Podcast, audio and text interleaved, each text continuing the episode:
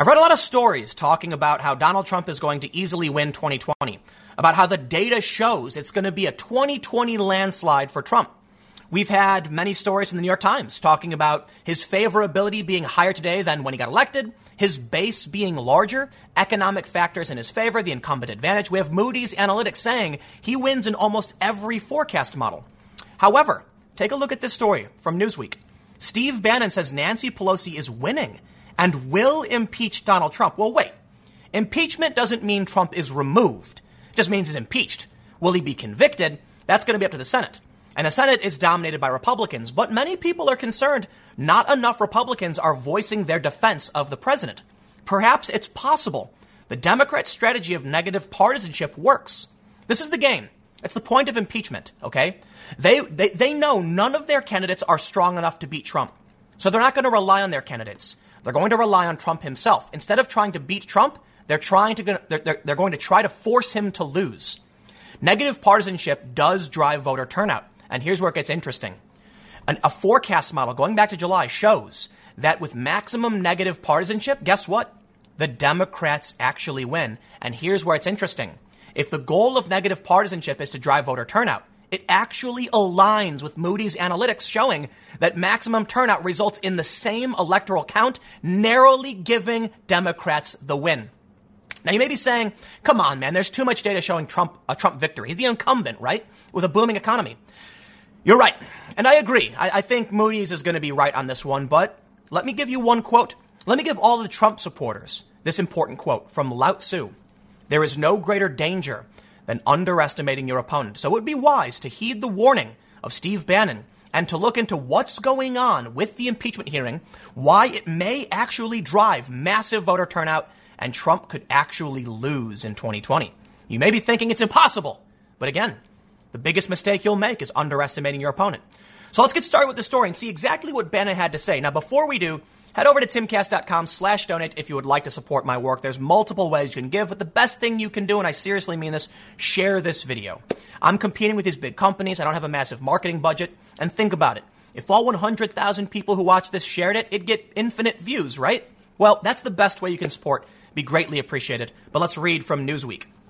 They write, Steve Bannon said on Sunday morning that he believes Speaker of the House Nancy Pelosi is winning the impeachment inquiry against Donald Trump and will impeach the president. But I, but I will add, okay, the House is dominated by Democrats, so of course they were always going to vote for impeachment, right? Depends on what happens in the Senate because this is all on tribal lines and the facts are probably irrelevant. But there is some tomfoolery afoot, which I'll get to in a minute. Bannon who previously served as a top strategist and senior counselor for the president, made the remarks during an interview with radio talk show host and billionaire John Katz, Catsimatidis. Sorry, that's a, can't pronounce it. On The Answer in New York. The Trump official, who co-founded the alt-right website Breitbart News, went on the show to promote his news, uh, his news podcast called War Room Impeachment, which intends to defend the president. Pelosi, the top Democrat in Washington, quote, will impeach the President of the United States on two counts.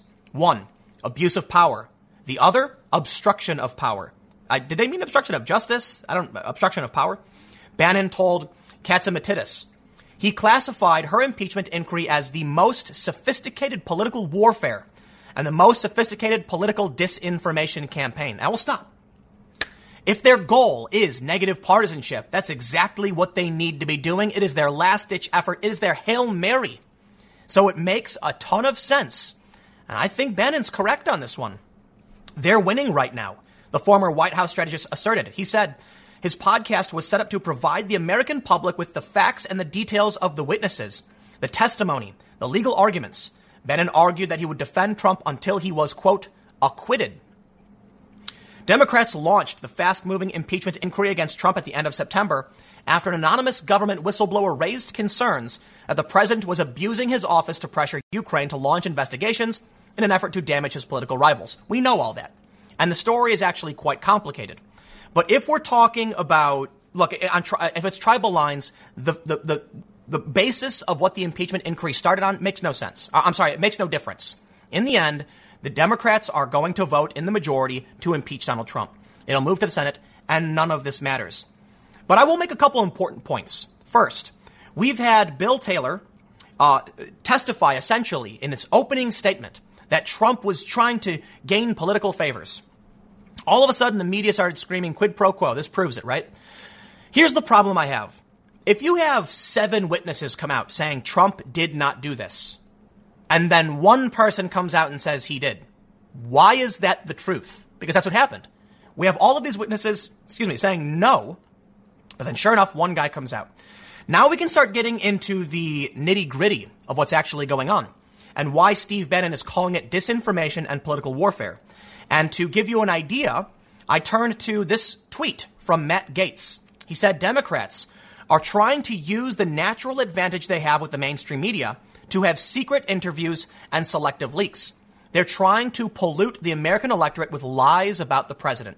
Well, here's a bigger breakdown from Newsbusters. I'll give you the gist of it, the general idea. The only information we're getting out of these hearings is beneficial to Democrats. Apparently, in some of these interviews where, yes, there are Republicans, they're not, the Republicans aren't leaking the information as to what's going on. But the information that is being leaked is widely beneficial to the Democrats. Why is it that Bill Taylor testified in secret? But we know what his opening statement was. How come we haven't heard from the other individuals? Now, there have been some statements and some leaks from the Republican side.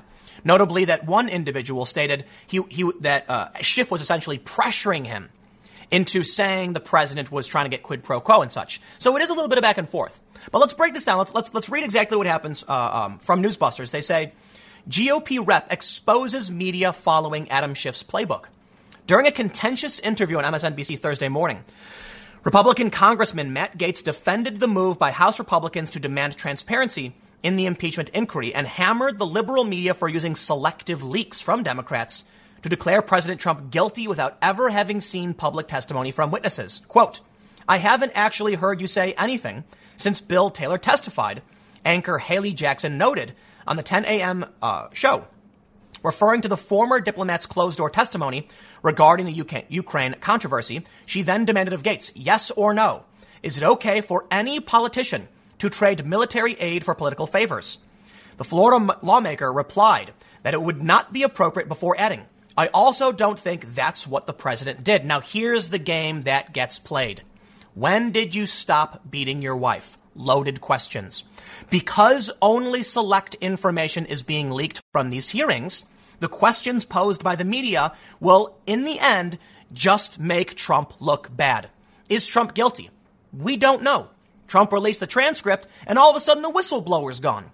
If you want to wage an impeachment inquiry, shouldn't the whistleblower be front and center? But as soon as it came out that the whistleblower had ties to Schiff and that Schiff had effectively lied by stating he had no contact with, with, with, with the whistleblower, all of a sudden the whistleblower's gone. Poof, like smoke. But here we are in an impeachment inquiry. And the Republicans and the public are not seeing all of the information. Now, it's true there are Republicans on these committees, but they can't talk about what's happening because it's all in secret. Well, conveniently then, Bill Taylor, who finally says something bad about the president, has his, his opening statement leaked, and now the question is posed as if it's a fact when nothing has been proven. Moments later, Jackson insisted. It appears from the testimony that we have seen reported publicly from the witnesses here that this is, in fact, what the president did. Gaetz cut her off. From the selective leaks provided by Adam Schiff that aren't subject to cross examination. No, like, see, you're playing the game here, Hallie. Jackson breathlessly fretted. So do you dispute the facts then?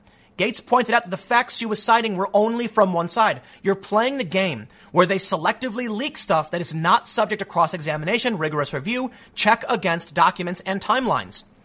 And this is what Bannon was saying. It is a political, it is political warfare. And boy, is it sophisticated. Finally, Gaetz and others storm that hearing room, and it doesn't matter. It's all on partisan lines. Now, here's the thing. Most of you know this. I'm highlighting this just, just, to, just to get into detail on why Bannon thinks Pelosi is winning. And I'm, I'm going to have to, I'm, I'm inclined to agree. Trump is going to lose this impeachment fight, it sounds like. He's going to be impeached. He's going to then rally his base. He's going to make a lot of, he's going to make a lot of donations off of it. But in the end, it may sour independence. We've seen some data suggesting independents are starting to flip. So this is bad news. It is a clever strategy to make sure only your side gets your information out. No cross examination, no public trial. And now they say, many of the critics on the, on the left say, hey, hey, hold on. We're playing the same game that they did with, with Nixon and with Clinton. But here's the problem. The leaks are selective. For the most part, what we are seeing is the is, is what makes Trump look bad. So let's get to the let's let's let's get to the, the, the main point here. The the election in 2020. Is negative partisanship going to work? Will impeachment actually strike Trump down? I bring you now to this uh, uh, forecast model, which actually shows Democrats earning 279 electoral votes to the Republican 179. And this forecast model is based off of negative partisanship. So right now, let's scroll up a little bit and I'll show you the, the, the front. This is from the, the, the Wason Center with 16, from June. With 16 months to go, negative partisanship predicts the 2020 presidential election. I, am going to give full credit to Sam Seder for, for informing me on this. Many of you uh, may not know. Recently, I did a long form discussion with Sam Seder. It was very respectful. I think it was a, it was a wonderful conversation. Sam is of the opinion that Trump should be impeached for, for you know high crimes and misdemeanors. I don't want to misquote him, but that Trump has actually committed you know wrongdoing. But he goes on to state that politically, regardless of whether or not it's the right or wrong thing to do, it will benefit Democrats due to negative partisanship. All of these hearings, all of the leaked information is designed to make Trump look bad so that regular Americans don't go out to vote for, for Beto O'Rourke or for Joe Biden. They go out to vote against Trump. This 2020 election is Trump on trial, period. The Democrats don't matter, and we all know it. But think about how scary that gets. The Democrats are embracing ridiculous policies. Policies that even Bill Maher went through on his show just a couple days ago saying, this is nuts. They're crazy. But no one cares about them. So the activist base of the Democrats is going to prop up one of these crazy fringe far leftists, and people are going to vote for them not because they like the ideas, but because they don't like Trump. That is not healthy for democracy, and, and truly, I find this terrifying. But let's take a look at the prediction. Negative partisanship predicting that Trump is going to lose. Let's scroll down and take a look at the actual electoral map with Democrats taking 279 votes. It's, uh, it, it, the report reads Because my 2020 model relies on the 2018 vote to estimate the 2020 vote, it is naturally designed to account for this unexpected bipartisan turnout surge. As such, my expectation is the 2020 model will be better than the 2018 model, which was built with Virginia's one sided Democratic turnout surge as a turnout guide. So, with no further ado, Democrats recapture the presidency. The leaking of the Trump campaign's internal polling has somewhat softened the blow of this forecast, as the polling reaffirms what my model already knew. Trump's 2016 path to the White House, which was the political equivalent of getting dealt a royal flush in poker, is probably not replicable in 2020 with an agitated Democratic electorate. And that is really bad news for Donald Trump because the blue wall of the Midwest was then and is now the only viable path for Trump to win the White House.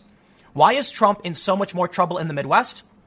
First, and probably most important, is the profound misunderstanding by, well, almost everyone as to how he won Michigan, Wisconsin, and Pennsylvania in the first place.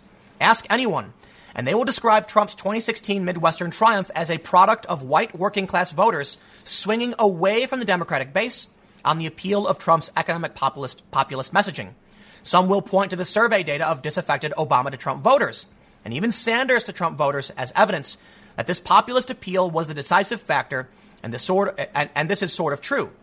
So I'm not going to get into the full details. I just want to show you the general consensus. They're saying these are the factors why some people think Trump won, and they're predicting Trump is going to lose because you can't win again. Now, here's, here's the thing check it out Democrat, 279 votes based on a negative partisanship model.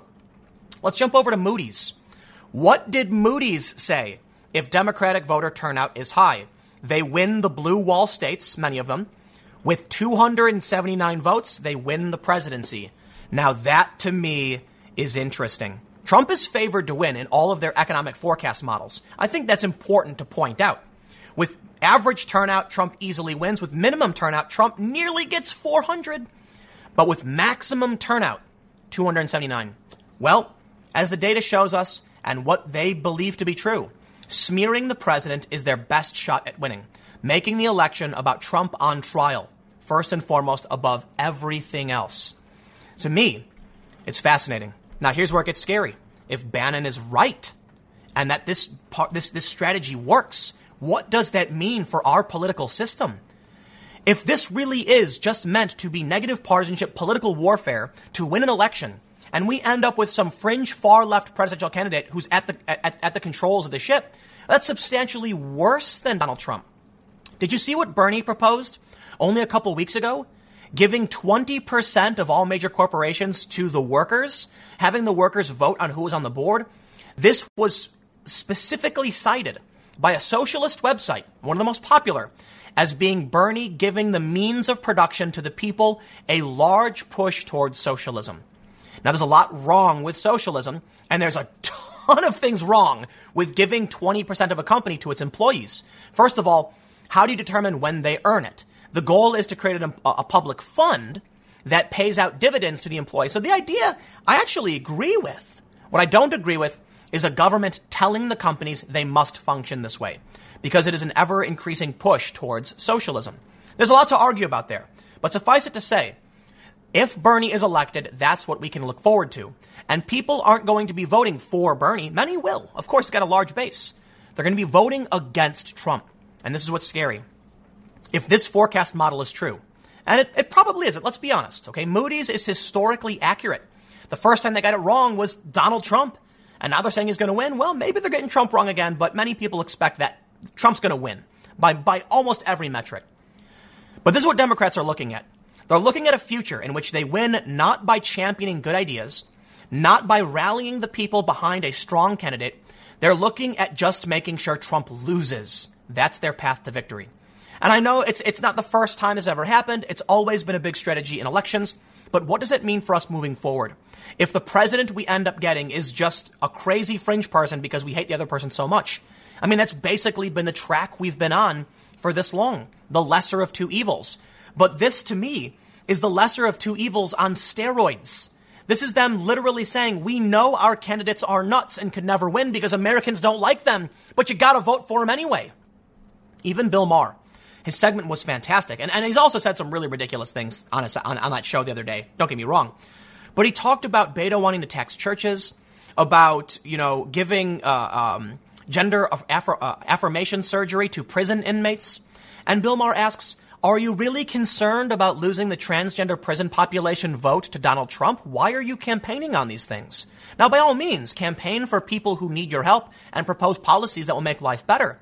But why are the Democrats so focused on these fringe policies? And, and, and then he plays this clip of Richard Gere saying, I've got nowhere else to go. And that's scary, isn't it? That's really scary. If the activist base of the left has taken the reins and these politicians are, are the primary is going to go to the craziest and most, most fringe far left candidate. And then the Democrats use all their power to smear Trump to the point where people hate him so much they'll vote for literally anything. We end up with a truly deranged president. Now listen, I am not a Trump supporter. I would prefer somebody else, but not many of these crazy Democrats who are proposing ridiculous policies. I don't know what the answer is, but it looks to me like we're facing a downward spiral no matter what we do. I must stop here and say this. For all of Trump's faults, Trump is not that bad. Okay, I, I, love I love citing. I don't know if you guys know who Fleccas Talks is. I always mention this because he does a segment where he walks around asking people, it, you know, Trump's not really that bad, right? And that's the truth. You know, Bill Maher said some really ridiculous things I can't even repeat because I'll get in trouble on YouTube. And while I may, may think Trump is doing a lot, he, he does bad many, on many issues. Okay. And some of his foreign policy has been really bad. He's got a big victory today. He's had his victories. The economy is doing well. I must admit the economy is doing well. I understand that. And I, and I can still look forward and think we can do better. That's fine. But to act like Trump is so awful, we should put in anyone if they've a glass of water with a D on it, to quote Nancy Pelosi. No, that's absurd. If, if the country is doing okay for now. You might have a pilot who's shaking the plane and you're really nervous, but at least you're still flying. It's more worrisome to me when you get in, when you when you get one of these activist based you know Democrats who come in and literally say we're going to do barrel rolls and sharp turns, and you might actually crash. It's concerning to me when you have the impeachment increase intention being to literally make the pilot crash the plane. That's what scares me. Look, man, Trump won. He won for a lot of reasons. Maybe he won't win again. But this to me is worrisome. Negative partisanship leads to street, street fights and violence and anger and people storming rooms, and it brings us dangerously close to actual conflict in our political divide. Perhaps we should present good ideas, fight back, and try to win. And if Trump gets a second term, well, that's, that's, that's how democracy works. Okay, that, that's how our democratic institution within a constitutional republic works. I'll leave it there. I know this is, uh, uh, I'll, I'll end with the quote from Lao Tzu, man. Okay? Many of you may be thinking, Trump will never lose. I'm sure there are some people on the left and in the center who are thinking, hey, you know what? Trump will never lose, but they want him to, right? There are many Trump supporters thinking there's no way Trump's going to lose. This is, this is naysaying. It's being pessimistic. There is no greater danger than underestimating your opponent. That goes for and against Donald Trump. To those on the left and the center and anybody who wants to see Trump out, if you think this is good news and you're going to win, you're making a grave mistake. But if you're a Trump supporter and you're ignoring the strategy and the, and the game they're playing, you're making a big mistake as well. I think Bannon has his finger on the pulse and he's got a good idea about what's going on. And if he's saying she's winning and Trump's going to get impeached, this could be bad news in 2020. The negative partisanship model shows Trump losing. But all we can do is wait and see. And boy, I am so excited to figure out what finally happens come 2020. So anyway, I'll leave it there. Stick around. Next segment's coming up at 6 p.m. YouTube.com slash Timcast News. It is a different channel. Seriously, a lot of people don't seem to know that I have another channel where I do not, I do more cultural stuff. I've had people commenting saying, Tim, all you ever do is talk about politics and Democrats and Trump. And I'm like, well, it's 2020. Like we're, we're in, we're in election season. The primary race is on and this is my main channel. If you, if you want cultural stuff, talking about video games, and I did a segment on like a young woman who wandered through the, de- through the jungle and got lost, youtube.com slash timcastnews. I'll see you all there. The other day on Reddit, there was a top post in a subreddit called Best of, meaning people saw this post and they thought it was one of the best things ever to appear on Reddit. The comment talks about why people hate the ultra rich. And the comment is ridiculously incorrect. The follow up to it are all ridiculous, ridiculously incorrect. And reading this, it made me think this is a really good example of why so many poor people are poor. Now, before we get into all this, I have to have a few caveats. The comment was inspired by this story. Bernie Sanders compares the ultra rich, uh, ultra ultra wealthy to addicts, saying, "I need more, more, more." I actually agree with that. I believe that a lot of what drives certain individuals to become wealthy is this desire for always having more. You're never, there's never enough. You can never stop. You're never secure. And if you never feel secure, you will always feel like you have to keep striving to build and create and do these things. But that's not everybody, and it's complicated. I will also stress when, I, am talking about some poor people being poor, I'm not talking about those who are in, you know, certain circumstances they literally can't escape people who are disabled, people who, you know, uh, just bad luck exists, right? I'm specifically referring to the sect of middle class, woke, white type individuals who go to college and are extremely jealous of rich people, and they end up voting for Bernie Sanders for the wrong reasons. So check this out. Here's, here's the story. So I, I agree. Okay. First and foremost, I agree. There are many ultra wealthy people who just can't ever be satiated. And that I understand. But what you need to understand is it's not about money. That's the big problem. For some it is, but for most it is not. Check this out. Here's Reddit best of. It says, user the Birmingham Bear delves into why the ultra rich are hated.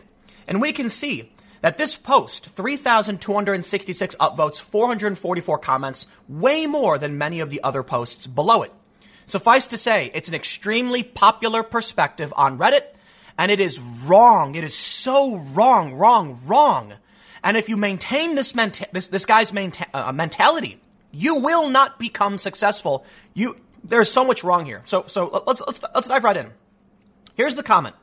It says Bernie Sanders compares the ultra wealthy to addicts. I need more, more, more. And we have this big comment that I am going to now read and break down and explain to you some, of my advice on how to become successful, how to become wealthier, make money, just generally succeed. And this is the opposite of the worldview you need.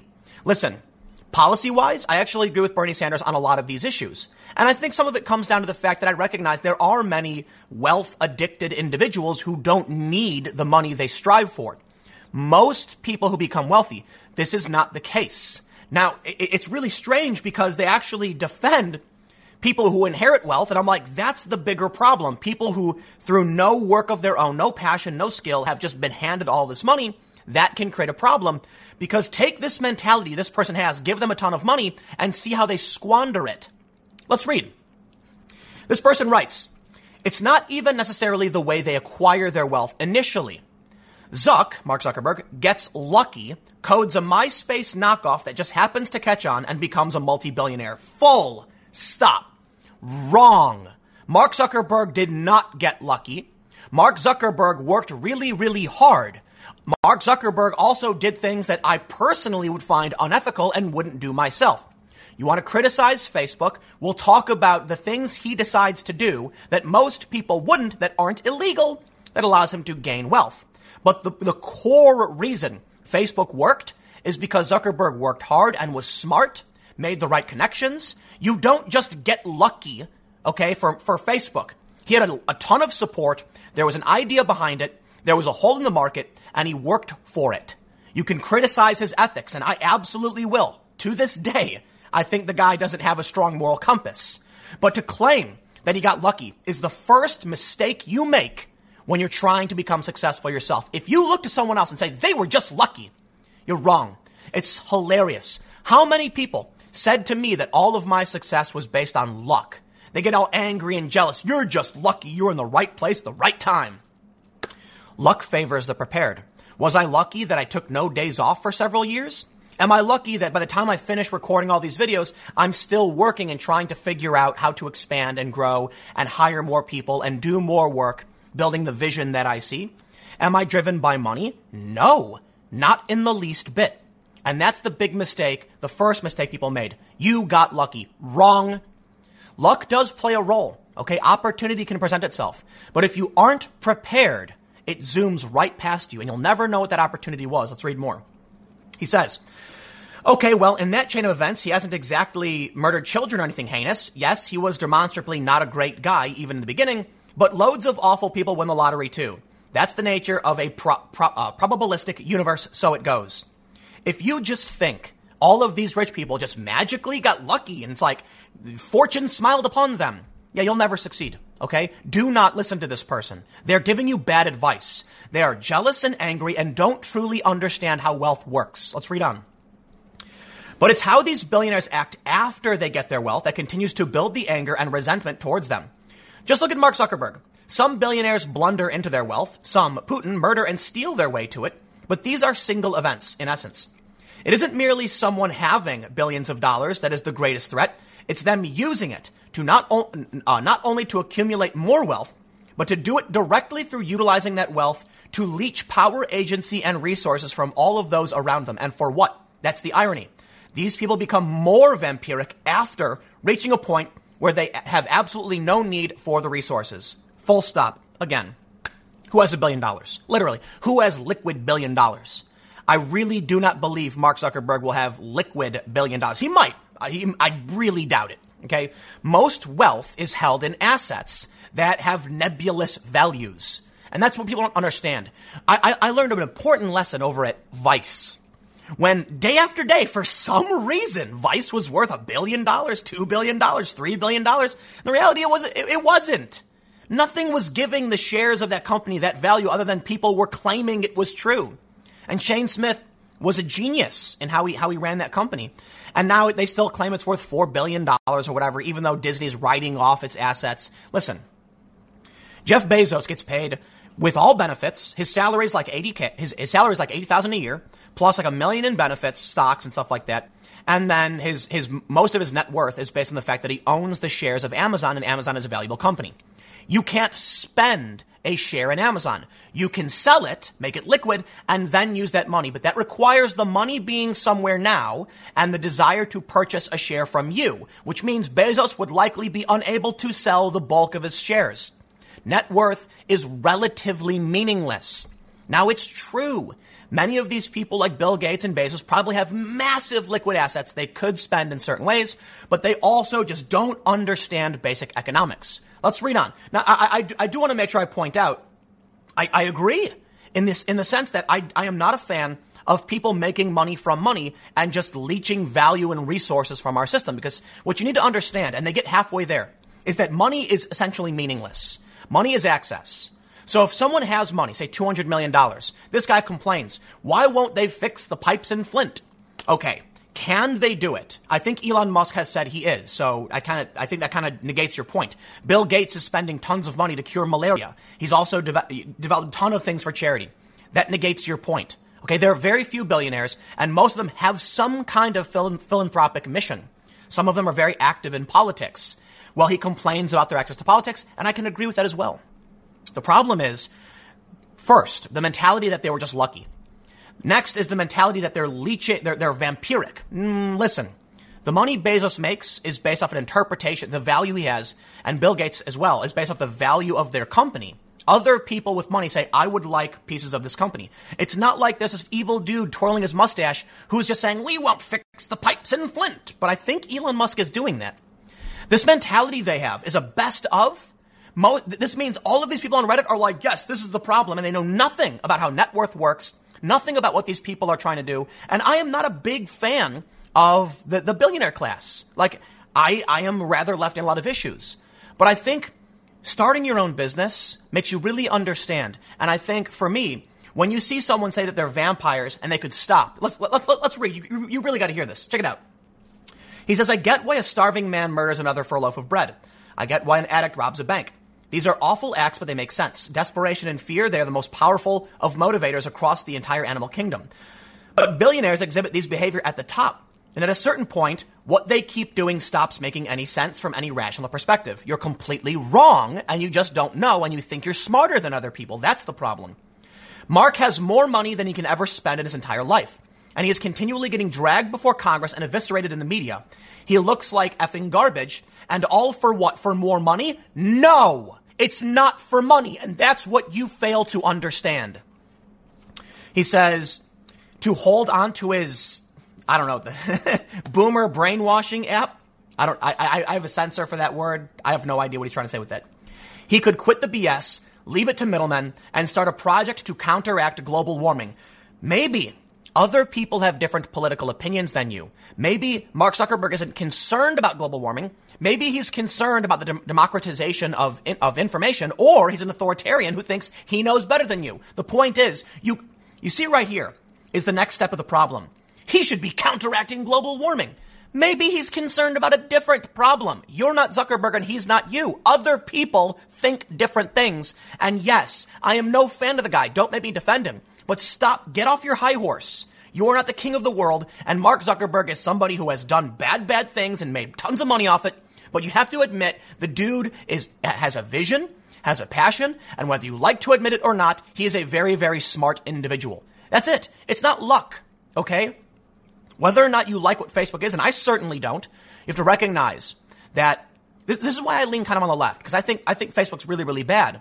But people chase after, you know, the, the, the incentives in the market, and they build upon it to succeed. These CEOs of all these companies, Mark Zuckerberg included, never stop working. I never stop working. I work every single day. I've had no days off in like three years. I technically had one day where I made no videos, but I was doing a business meeting for developing a new company. No days off because I choose to. And this guy says, why don't they just go live their life? Maybe I don't want to go to a bakery. Maybe I don't want to just sit around and lounge on a beach like you all day. Maybe I like what I do and maybe so does Mark Zuckerberg. And maybe if you keep building something every single day, you will end up with Facebook. They say the, the journey of a thousand miles begins with the first footstep. But too many people have this mentality of, I should stop walking but still get access to that great beach. You gotta walk to the beach, bro. You can't, it's not luck. Nobody picked up Zuckerberg and tossed him to the beach. He just keeps walking. He is not chasing after money.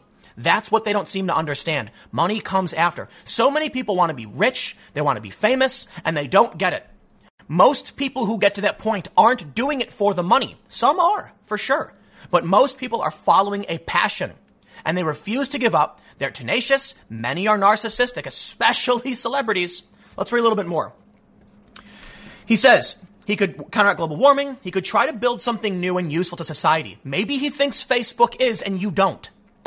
And people like uh, and people like that too. He'll get more money the legitimate way. Maybe he thinks he is doing something legitimate. Mark Zuckerberg, of course, thinks he's a good guy. No one thinks they're a villain. He could start a coding lab and hire the best coders to build crazy and fun S and not even worry about whether it made money. Facebook literally does this. Facebook, Google, and other companies have these research and development teams. Like, you don't even know what you're talking about, man. Uh, hire the best coders to make fun stuff and not even worry about whether it made money. He could just spend his entire life doing that and funding that lab while his fortune whittled away because why not? Or he could just buy an island, fill it with a thousand bikini models, staffing a luxury resort made only for him, and live the rest of his life in unimaginable ease and comfort and hedonism. And there it is. This is everything revealed. Everybody who supports this comment, you can see what's in the back of their mind. Let me tell you a secret. You want to be rich. One of the first things big investors will ask you. This is the, I'm, I'm, I'm, breaking the rules, telling you the, the secret here. Okay, I'm technically not, but many investors will say to you this if tomorrow you woke up with a million dollars in your bank account, clean, tax free, good to go, you're cleared, cops, FBI, everybody said, no, no, no, it's your money, you can spend it however you want. What's the first thing you do? Think about it. I'd like you to now think about what's the first thing you would do if you had a million bucks. Most of you got the answer wrong already, and it'll explain exactly why you won't be rich. And I'm not trying to be mean, but it's a fact. And you get the point looking at this. The reality is, most people say something like, I'd buy a house, uh, I'd buy a new car, and those are all the wrong answers. When big investors go to someone, they say, if you had a million dollars, the first thing you do, you know what the right answer is? And many people get this. Some people get halfway there. They say, I'd contact a wealth management person and I'd say, figure out where I can put this to generate interest and stuff like that. And that's a half good answer. You're almost there, but people aren't going to give you money if that's the case. The answer is actually, there is a, there's a single answer. If someone asked me, if I woke up with a million bucks in my bank tomorrow, I'd say, um, I'd imme- immediately start shopping around for an office so that we could expand Subverse and start hiring on some real reporters, expand our fact checking division. Our vision for growth is XY. Full stop. Stop right there. Stop right there. Sir, I hear you. You got a mission. You got a plan. It's going to be good for society. It's going to make money. Here's a million dollars. The reality is, Subverse raised that million dollars. It's exactly what we're doing. No, there's not going to be any fancy islands or fancy sports cars. No, the mission isn't about making money. If that was the case, I wouldn't be in the news business. Mark Zuckerberg thinks he's doing the right thing. He's doing a lot of bad things. I'm sure a lot of things that happen happen because his company is so big he doesn't have track of he, he doesn't have complete control of what's happening. I think he's a bit of a snooty, arrogant dude, and he's a bit of an authoritarian. But I understand basic human motivations. It's called passion. He doesn't want to fight global warming because he thinks he is. In your view, this person who wrote this article and everyone who upvoted it, in their mind, the, the pinnacle of humanity is to have a thousand bikini models staffing a luxury resort where you sit around getting fat. That's what they think people want. That's what they think motivates people, and that's why they will never be rich. And that's why they want Bernie to come in and tax those who make all that money on a wealth tax, and so they can give money to them so they can sit in a luxury resort and be hedonists. That's an extreme. Uh, that, that, that's extreme hyperbole. The reality is, a lot of people would try out things. But you know why I'm not a big fan of UBI? Admittedly, even though I like Yang, I like Yang for reasons mostly outside of his UBI proposal. I think Yang has thought deeply about many core issues, and he's got a massive comprehensive plan. I also think he's a fairly rational and, and moderate individual who wants to bridge the divide. His proposal for a UBI is acceptable to me because it is a VAT tax on big companies like Facebook, not a tax on the general population to pay for those who won't work. Different. That's, that's more socialism. The bigger problem with UBI is, is easily described like this. How many people do you know who play the who, who play guitar? Play guitar. You probably know many people who play the guitar, right? Okay. How many of them are good at the guitar? All right, the number has gone down. How many of them who play the guitar want uh, all of them want to be famous career musicians? I'd be willing to bet it's a decent amount. And then ask yourself the same question. How many of those people who want to be famous career musicians are good enough to be? The answer is very, very few. But guess what? In a UBI system, they will all be trying. Not everyone can be a rock star. Not everyone can be a musician or an actor. Not anyone, not everyone can be these famous individuals. Not everyone can be a game developer. Some people need to work on cars and some people really, really, really enjoy it. And therein, therein lies the big point. If you tell this person that a life of, of satisfaction and luxury is sitting in a garage building cars, he'd be like, what? No, why wouldn't it be bikini models on a resort. Well, some people really like building cars. And that's the problem with communism and socialism. Some people want to do jobs they can't do, and some people want to do jobs they can't do but they find really fun, and some people are really good at both. Let's read a little bit more. He says, but what the F is he doing instead? Looking like an idiot and getting his A handed to him on live TV by a 10 month old congresswoman. Actually, that's a partisan divide right there. Most people think that Ocasio Cortez, or I should say, the conservatives think Ocasio Cortez did a really, really bad job because she mischaracterized Poynter Institute, she mischaracterized the Daily Caller, and I, as someone who has been tracking the news industry for a long time, knows AOC spouted a bunch of nonsensical m- mishmash that had nothing to do with the questions on Libra, and Mark Zuckerberg was confused, like, huh? So yeah, he's looking bad to you. These people live in a bubble. They don't understand other people see the world in a different way. And that's one of the big problems causing the divide. Getting memed and berated and vilified across the entire internet because he's an a-hole. Going to God knows how many speaking coaches and still coming out looking like a nervous little toad. What a disastrous waste of time and wealth. Your opinion. And guess what? Maybe if you started that journey of a thousand miles, you would be sitting in the hot seat saying, I can do it better. But instead, you're complaining on the internet. And everybody who's upvoting this is adding to that murmuring, you know, whinging. He says, there is definitely a legitimate mental disorder that comes along with that much wealth. If they weren't so evil and destructive, you'd feel bad for these people that have more than nearly anyone uh, uh, else ever and are trapped in a cycle of addiction and destruction. Money, money everywhere, and not a, not a dollar to buy happiness and peace. You've said it over and over again, buddy. Maybe you need to realize money was never the motivator. Think about it. He says they have all this money. Why won't they? Why won't they buy a resort? They don't want one. Well, well, but, but they have all this dollar and they're not buying happiness. Maybe Mark Zuckerberg is happy running Facebook. what don't you get? I'm happy sitting in front of a camera talking about how I feel. I'm happy building my van. I'm happy uh, helping to push and launch Subverse. I'm happy doing those things. I would not be happy in an infinity pool on a roof in Ibiza. That is not enjoyable to me. I was invited to the French Riviera by the executives of Vice and I said no, because being on the ground in Brazil during the World Cup rioting was more substantive and more important to me than chilling and drinking alcohol. It's not what I wanted to do. But you want me to do that, sitting at a resort, being a hedonist. No, I won't. I want to build things. I want to have fun. I have a vision. I'm going to chase after that. And maybe you should read your own post. How many times you say, why isn't money satisfying them? Because they're not satisfied by money? And maybe you are. And that's fine if you are. But if all you care about is money and living on a beach with bikini clad models, well, you're never going to get there because there's, there's no path to starting a business where you just have those things. Everything starts with that single grain of sand. First, go to the beach, start cleaning it up. Next, 10, 20 years later, maybe you'll have a bunch of models on your resort. But not if you're complaining the whole time. He says Mark made billions in inventing a tool that has made the world and everyone in it worse off for it. And I completely agree with that. Facebook is a nightmare and a disaster. But Mark doesn't think so. He thinks he's doing good work. He will go down in history as a footnote. No, he won't. He's having a major impact on foreign governments. He's, he's, spoken about election interference. Yeah, Zuckerberg's a major historical figure. I'm sorry, dude, you're wrong. An awkward little joke of a man, stiff and robotic, propping up the dumbest president in the history of presidents because he's scared of being, uh, he's scared of a big mean lady will come and break apart the, the SE horrible thing he built. Uh, he's supporting Trump? He's not. These people are destroying the world and themselves for something they are so far beyond needing, it's absurd. Mm, no, humans want things. What do humans truly need? You don't need the internet. You just need food, water, and shelter. The discourse around wealth is preposterous. I hold nothing against people who inherit money or make more money. I believe everyone should be granted the ability to live in comfort, but some people strive for more and achieve more, and they ought to be paid more for their talents and their effort. But I don't believe these people should have dramatically more voice and influence in a government that is supposed to be, by design, uh, treat all people equally. That is supposed to, by design, tr- treat people equally.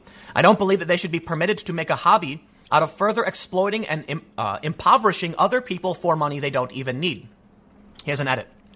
I agree to an extent. I do not like the idea of unlimited funds and campaign finance, super PACs, that billionaires can pump all of their money into a super PAC that supports a candidate and effectively gets them the election. I hate that.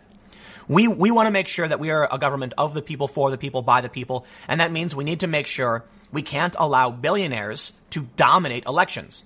That being said, there's also a bit of meritocracy in our system. And the reason why many wealthy individuals talk to rich, uh, uh, talk to politicians and vice versa is not always because they can pay, although it is a big factor. Fundraising, very important. But the reality is, if a politician wants to meet with Zuckerberg to talk about social media, isn't he the person to talk to? If uh, somebody who works at, at, Facebook gets a job in the government regulating social media, doesn't it make sense that you have an insider who knows how these systems work? It's a double-edged, double-edged sword. I do not like revolving door politics, and I lean against allowing that, but I can understand the point they make. Somebody who worked for a big pharmaceutical company gets a job in the government because they know everybody and they can actually control. And who else is supposed to regulate? Somebody who has no idea what's going on. Now, again, I lean towards don't allow that. I'd, I'd rather have a, a, an ignoramus who knows very little about pharmaceuticals learning about it and doing oversight than somebody who's friends or worked with these people. Maybe, maybe the best bet is to find a disgruntled former executive who hates the company. I don't know. What I can say is these are, these are people who are, who are very petty and angry, and they don't understand philosophy. And I think it's very important for most people. I mean, high school should be teaching this stuff. Mark Zuckerberg is not out there saying, like, I just want more money. He's thinking, Facebook, it's so amazing. Look what I've built. It's incredible. I will never give it up. I, I need to make it better. That's what he's thinking. It's not about money. It never is. In fact, one of the reasons many of these uber wealthy people buy big houses is not because they want to live in luxury with bikini clad models. It's because they need to invest their money. That's it. The other issue is supply and demand. What would you, you know, so, so when it comes to a lot of issues like why aren't we doing X? Is there demand for X? That's the big question. You can have all the money in the world, you still can't teleport from New York to DC. I was talking to a friend of mine who's particularly wealthy, and they were in DC, and I laughed and said, What did you fly, you know, first class? And they laughed and said, No, I took the train. I was like, What do you mean? You took the train? The train's faster.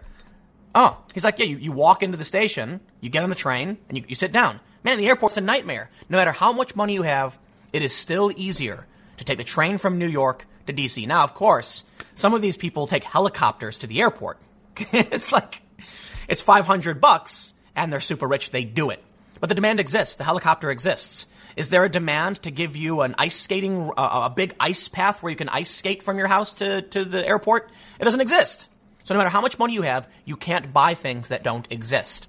And so that means the richest people in the world can incentivize something. They can say, I want to develop it. But if the cost benefit isn't there, the investment won't happen. Here's the edit. He says, Sometimes I really marvel at how no one ever seems to ask why they do the things they do or whether they even need to do them. Did you ask why they do it? I look at Mark Zuckerberg and feel such waste. These people are like Walter White at the end of Breaking Bad. They have everything, everything they could ever need. But it turns out it's only their uh, SE horrible destructive empire that gives them any purpose anymore. So they keep digging, keep doing bad and worse things to hold on to something that they only use to validate their sad little lives. All that fortune, and all so that weak, pathetic people can feel like whole humans. And what are you doing, Mr. Complaining on the internet? Zuckerberg should have cashed out in his 20s and just lived his life. Why? Someone asked Zuckerberg, they, it was this interview where they said, why don't you sell Facebook and then, you know, and then take your money? And he said, because I probably just want to make another social network. I like the one that I have. And there it is. Different people like different things. They don't understand that. They're sitting there confused, but he's rich. That's all that matters. Rich people like Zuckerberg and Bezos are not driven by having more and more money. They just happen to get more and more money along the way because they're driven by something else. They're passionate, focused, smart. They don't take days off. And you can say there's problems with this you know, behavior, and to, to an extent, I agree. But I also kind of get it, right? I'm someone who follows a path of passion, and I, I, I'm doing exactly what I want to do. I do not want to be on a beach with models. Sorry. I want to be reading the news and learning how the world works, and then I talk about it. I'm, I'm, I am helping people to travel the world and investigate and experience these things so we can truly know what's happening around us. That makes me happy, not a bikini model on a resort. That would drive me insane. I would feel physical pain. It's why I don't take days off. I kid you not. When I'm not doing this, when I'm not reading and not learning, when I'm sitting around in a hotel doing nothing, I get a gut wrenching pain that I'm not doing anything that matters. Purpose is important. I am driven just like many other people. Does that mean Zuckerberg is correct and he's doing the good thing? No, but he's doing what he thinks is good. Does it mean I'm always right and doing a good thing? It doesn't, and I recognize that. I'm just doing what I think matters. But look at this. the weight of this comment, the upvotes, the best of. People actually see this, and this is how they think. This is how they think. They think, but Mark Zuckerberg got rich. Why doesn't he stop? Ask yourself. Do you ever ask yourself? It's never been about the money. He says Zuckerberg could have cashed out in his 20s and lived his life. The sad little man is going to end up wasting his entire life aspiring to be a big boy that he, he never was and never will be, to build an empire that no one gives an S about, and that sucks the joy out of the world like a cancer. Just like so many of the billionaires of the world, the, if the vast, vast majority of billionaires are any indication, it's far more a curse than it is a gift. They're just sad, naked apes chained to the inertia of their own mountain of money, dragged along by it, following a script, forever apart from the rest of humankind, forever despised by and despising their fellow man. Yeah, sorry, that's just not true. And what I see in this post with its 38,766 upvotes is envy, pettiness, jealousy, confusion, ignorance. I can point out the things he's right about. I agree. There are a lot of wealthy people who are addicted to what they do and they can't stop. It's kind of like what I just said.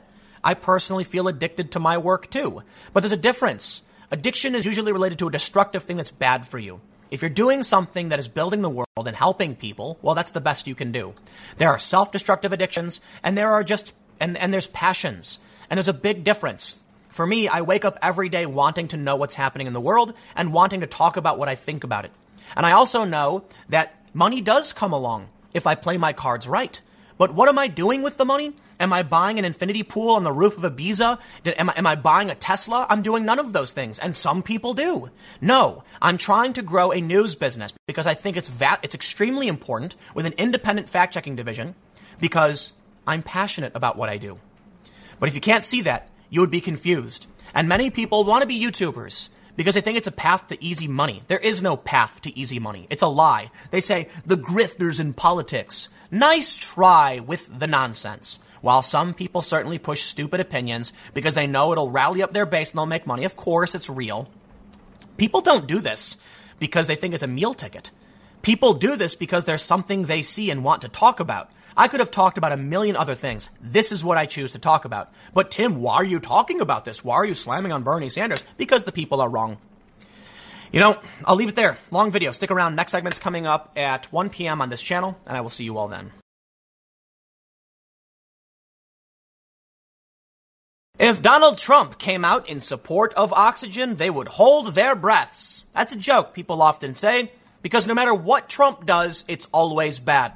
And now we have possibly the most insane left wing outrage I have ever seen. Trump came out this morning, announced that al Baghdadi is gone. He's, he, is, he, is, he is no longer alive. Okay? And the response has been very, very strange. You may have noticed the image on your screen, which reads Abu Bakr al Baghdadi, austere religious scholar at helm of Islamic State, dies at 48. Whoa, whoa, whoa! Austere religious scholar? It turns out they actually changed this headline for some reason. Here's what we have I will not go as far as many of these conservatives are saying to claim the media and the left are defending the Islamic State. That's not true. But they are criticizing the president at every single possible turn, even if that means framing the dude in a neutral to positive light. What? Dude, do you know what was going on in this place, in their, in their pseudo country? What was happening to women and children and little girls? Please, don't play. Well, here's the thing Yashar Ali tweets, they had it right the first time. The Washington Post changed the headline on its al Baghdadi obituary, calling him the terror. I'll just say it, man. I'm, I'm going to get deranked. YouTube's going to delete this video, but terrorist in chief to austere religious scholar at helm of Islamic State. They actually changed that. It is, it is mind blowing. And I got a bunch of tweets, okay, from people who are angry with the president because they will always find a way to make everything he does bad. I kid you not. Trump read off a list of countries he was thanking, and the first country was Russia, and he says, I want to thank Russia, blah, blah, blah, blah. And they go, oh, he said Russia first. Oh, no. He wouldn't tell Nancy Pelosi what was happening. Seriously, this is a huge moment Uh, I would say on par with, um, you know, May, was it May 2nd, 2016? Osama bin Laden, Barack, uh, Barack Obama's announcement, all that. This is huge. This is going to be history. And it sparks the, possibly the end, you know, for the most part. There's still going to be stragglers. There are still fighters. There are still people, but they have no leader. The head's been cut off. Check this out. They did update it. They call him an extremist leader of Islamic State. Really? Why did they change it in the first place? It's very, very weird. But now we can start talking about all of the outrage, and boy, is the outrage ridiculous. No matter what Trump does, they try and frame it in a way to make it bad, and it is the most annoying bad faith BS ever. Listen, man, i have seen a great critique of Trump's announcement this morning. Opening statement was strong. He then went on to discuss the operation, the partners, and thank them. Very strong. He then went off script and, script and started answering questions and appeared to be a little bit weaker. Well, that's normal when you go off script. And I think that was a fair critique. Very, very strong opening. The longer he went on with questions, things kind of started getting murky and didn't seem as strong as they were before. Fine. How about no matter what Trump says, he's lying? No, no, no, no, no, no, no. Hold on. When you do this to me, I get angry, okay? It's like someone's trying, like, you know they're lying to you, but they're technically telling the truth, and you're like, dude, stop okay? Stop playing games. Tell me the truth. And this is annoying. This, this headline they've, they've chosen. I call this technically the truth. It is a framing device they do all the time in media, but it is so ridiculous here. It is so absurd and out of line. You can tell. You can see it. You're like, whoa, are you nuts? We know who this guy was. What are you doing? But they do it all the time to, to everybody. They'll take, uh, oh, for instance, I'll tell you something I'm enjoying right now. You see, a few years ago, for about 30 seconds, I made a passive comment about a story that was in the news.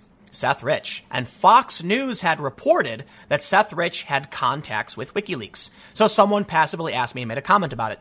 Later on, someone asked me about InfoWars reporters on the ground in various places, to which I also responded, you know, they're basically that they're trying to get in the mainstream. That one 30 second little clip out of the thousands of time, thousands of instances I've talked about the, the crazy conspiracy theories was, is, is used by the New York Times, uh, I'm sorry, by NBC to smear me. This is the game they play. This is how the media plays games with the truth to manipulate you and lie to you. And it's what they're doing now. And now I get to face the brunt of that on my Wikipedia page as people are debating putting conspiracy theorist in my page because I passively commented on a breaking story from Fox News. How about that? Now we can see what they're doing to Trump, but you get it. They do, they, they do it to Trump all the time. Well, Trump said this. I wrote a book, a really successful book, about a year before the World Trade Center. There's someone named Osama bin Laden. You ought to take him out. He's big trouble. I think I wrote 12 books. Nobody listened to me. Guess what? That's true. Okay, did Trump literally say in the book you ought to take him out? No, no, no, no, no, no. But Trump did talk about various instances in, in the Middle East, threats, terror threats, and he did specifically mention Osama bin Laden. Trump is speaking off the cuff. He's not being directly literal, but of course, when it comes to wanting to smear Trump, they're going to do that. And it's really, really annoying. I, I, fall into this camp of the stop making me defend Trump camp, right? There's this really funny viral video where these people are saying all of these fake things about Trump. And every time a guy goes, that's that's not true. Actually, it was why are you defending the president? I'm I'm not. You're just saying something that's not true. So here's what happened. Uh, the next, so he, he uh, th- this reporter says basically Trump is saying that he predicted Bin Laden would attack the U.S. and that if people had listened to his warnings, 9/11 could have been avoided. I mean, it's a very very strong interpretation. Like you're going as far as possible. Trump said, "Hey, we got bad stuff happening. Look at this guy." Right? Yes, that's what literally it's in his book. You can read his book. Check this out. Truth Squad, Trump's misleading claim that he warned about Osama bin Laden. Whoa, whoa, whoa. Trump did warn about Osama bin Laden. It's not misleading at all. He literally did. That's that what? You know, it's it's it's like they expect you to speak like a like a robot. You can't deviate any little bit because if you speak figuratively in any sense, they'll take you literally and they will smear you for it. And now we have literally a story saying it's misleading that he claimed it because he only mentioned a bunch of really bad things in Osama bin Laden, but didn't say to take him out. Listen, I get it.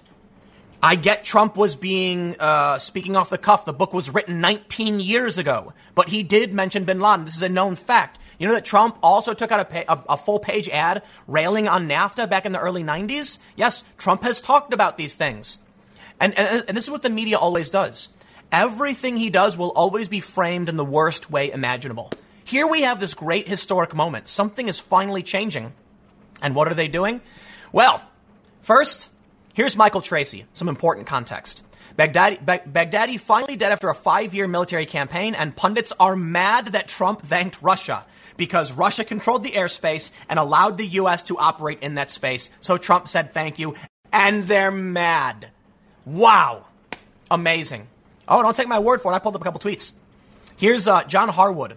He is uh, CNBC, I guess. He says Trump didn't give Pelosi. Okay, so this one. So this. All right, a little bit of Russia. Trump didn't give Pelosi advanced word, indicating he didn't trust her to keep intel secrets. Pelosi was ranking Dem on Intel committee. No evidence in her record raising doubts her handling of sensitive information. Trump gave top Russian officials classified info in Oval Office. So what? Nancy Pelosi doesn't need to know what's going on there, and Russia does. Because if U.S. planes fly overhead, Russia's going to be like, you are violating our airspace, and that could pre- pre- present a major conflict. Perhaps the best thing to do is to contact the Russians and say, we got a super top secret operation, nobody can know, and we need to enter your airspace. And Russia said, do it. And they did. Because guess what? Nobody likes these guys down there. Nobody. Nobody likes them. Okay? I got more for you. Here's uh, uh, Joyce Alene. She is with uh, a law a law professor. Says, uh, predictably, he went off script using language that will show up in recruiting videos and mispronouncing al Baghdadi's name, thanking Russia and Turkey before our servicemen and women too. Now we're down to counting how many small but important details he'll reveal. Blah blah blah. Seriously, use it in recruiting videos? Dude, chill out. Okay? The dude's gone. But everything, everything is, he's talking about Russia. Russia. First country thanked. Russia. So what? He read a list of countries. He was like, I'd like to thank Russia, Syria, the Kurds, our allies, providing intelligence. And they're like, but why did he say Russia first? Seriously. No, no, no, no, no, just, just wait for it. Did Trump just thank Russia before the U.S. intelligence officials. So what? Okay, this guy's a satirist. I'll, I'll let that one slide. You're allowed to be a comedian. And uh, this guy, the more Trump talked and revealed certain info, it's clear he has relatively distant knowledge. I show this one because this is actually a decently tepid critique, which I think is is decently fair. You know, and, and I highlight this because I want to say a lot of people are claiming the media and the resistance are defending ISIS. No, no, no, no, hold on. Like he's saying Trump had distant knowledge of what was going on. I think that's a fair point. He's the president. He's not, you know, he goes into the room, he watches, and you've got ground forces that know a lot, a lot more. I got to watch most of it. Good special forces uh, got Baghdadi despite suspect and corrupt U.S. leadership now. And that's the final point that I do highlight this that in the midst of this major historic moment, they have to make it negative. But here's the best part National Security Advisor, Trump wasn't favoring Russia. I kid you not. They had to issue a statement about the hubbub. This is nuts, man. You know, we got bigger problems than, uh, uh, well, I, I should say, we got serious problems in this country. And the problem is not that Trump is a bad president. It's that while he does things that are bad sometimes, I have no idea.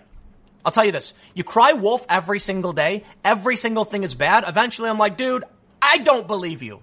And that leaves me in a really weird place. Like, if they're if they're if they're freaking out about this, what else was an overreaction? What else is fake news? Now listen, I read the news all the time. I can tell you, you know, there are things that I don't like about his policy, and that's and that's fine. You know, that's that's that's that's that's how politics is supposed to be in this country. We don't always like everybody, you know, and and a lot of people, a lot of Trump supporters are claiming the Syria pullout stuff was like a smoke screen so they could smoke out Baghdadi. I, you know, I'm not going to play any of those games. The point is, a good thing has happened. It's, it's, it's bad in a certain sense. I, I do not like war. I do not like death and killing and all that stuff. But, you know, it's a historical moment that most people believe is the best course of action. And I can respect that considering who this guy was. You know, it's, it's, it's a good thing this person isn't here anymore. It's war. All right. I, I, say all that because I'm very, very much anti-death penalty, but I do understand there is a, there, there's even a red line for me to a certain extent. But this is this guy is dramatically different from like an American. Well, you know, I don't want to get into all that stuff. The point is, it happened. It's good for everybody in the world. This bad, bad man is no longer around to do bad things, and now Trump's getting slammed for saying Russia first. And the National Security Advisor, look, look at this. President Donald Trump, in announcing the, the death of uh, Baghdadi, thanked Russia before the Kurds. So what? What, what do you, what? what? The response is that the best they can do? They're like, Trump didn't do anything wrong, and this is a really good thing. What do we say? Ooh, ooh, the order in which he thanked people is incorrect. I don't care. Here we are. Look at this. They actually wrote an article about it. They had to get a comment. I don't think you should read into that, O'Brien said Sunday on NBC's Meet the Press. He applauded the president's courageous decision. This is the best they could pull off. Washington Post giving a, a neutral to positive description of who this guy was. Are you insane? Man, I am just so sick and tired of everything. It's all fake news, man. I gotta tell you, dude, if you're looking at the Washington Post, and, admittedly, the left and the right were freaking out over this. There are left-wing individuals I follow on Twitter who are like, "What is Washington Post doing?" Yeah, they play, they overplayed their hand, but they do it all the time. It's all fake news. It's just all fake news. Okay, obviously it's not all fake news, but I'm just so sick of it. Every day I read a story and I'm like, that is technically the truth, but you're misleading people. The New York Times says Trump is misleading. No, Trump was giving, I mean, he made a passive comment. He made a pass about, about a passage he wrote in a book. And they say, well, literally, it doesn't say that in the book, therefore it's misleading. No, stop. Trump wrote about it. We know he did. Okay, he's the president of the United States. He gets credit for this. We're done. It's so insane, isn't it? It's like living in a weird, bizarro world where no matter what happens, it has to be bad. All right, you know what, Trump? Come out in support of oxygen. Seriously. And then all hold their breath. I'll see you guys at 4 p.m. on the main channel, youtube.com slash timcast. Thanks for hanging out. Perhaps these big cities just can't function at their size. Like, there's got to be a certain point at which you can't get trucks and food and enough shelter and power and resources into a condensed city, right? Take a look at this story. NYC secretly exports homeless to Hawaii and other states without telling receiving pols. So they're taking homeless people. Instead of helping them get jobs or deal with mental health issues, they just put them on a bus and send them away. And this is there was, there was an old scandal similar to this. Family Guy made a joke about it. But it made me think, you know, we will read through the story, but I started thinking, you know, take a second. LA, massive urban sprawl, right? New York, massive urban sprawl. There's got to be an upper limit to how many people could live in a certain, like, dense state. You know, there's another story I was reading about how they can't get cars into Manhattan, like it's congested, because everybody's ordering everything online. So the amount of delivery trucks and like Amazon and stuff is skyrocketing because people don't want to walk to the store anymore. And not only that, I mean, getting stuff in New York is kind of difficult because everything's a specialty shop as it is. But you can always count on those with the compassion in the leadership of these urban uh, liberal districts to help the homeless by, hey, free ticket to Hawaii, right? So let's read the story and then we'll talk about the, the city stuff. The New York Post reports New York City generously shares its homeless crisis with every corner of America.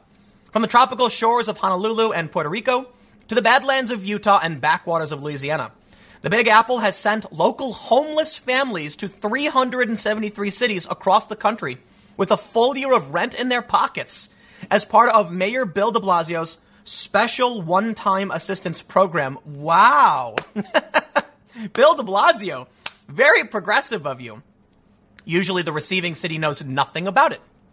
City taxpayers have spent $89 million on rent alone since the program's August 2017 inception to export 5,074 homeless families, 12,482 individuals to places as close as Newark and as far as the South Pacific, according to, according to Department of Homeless Services data obtained by the Post. Families who once lived in city shelters decamped to 32 states and Puerto Rico.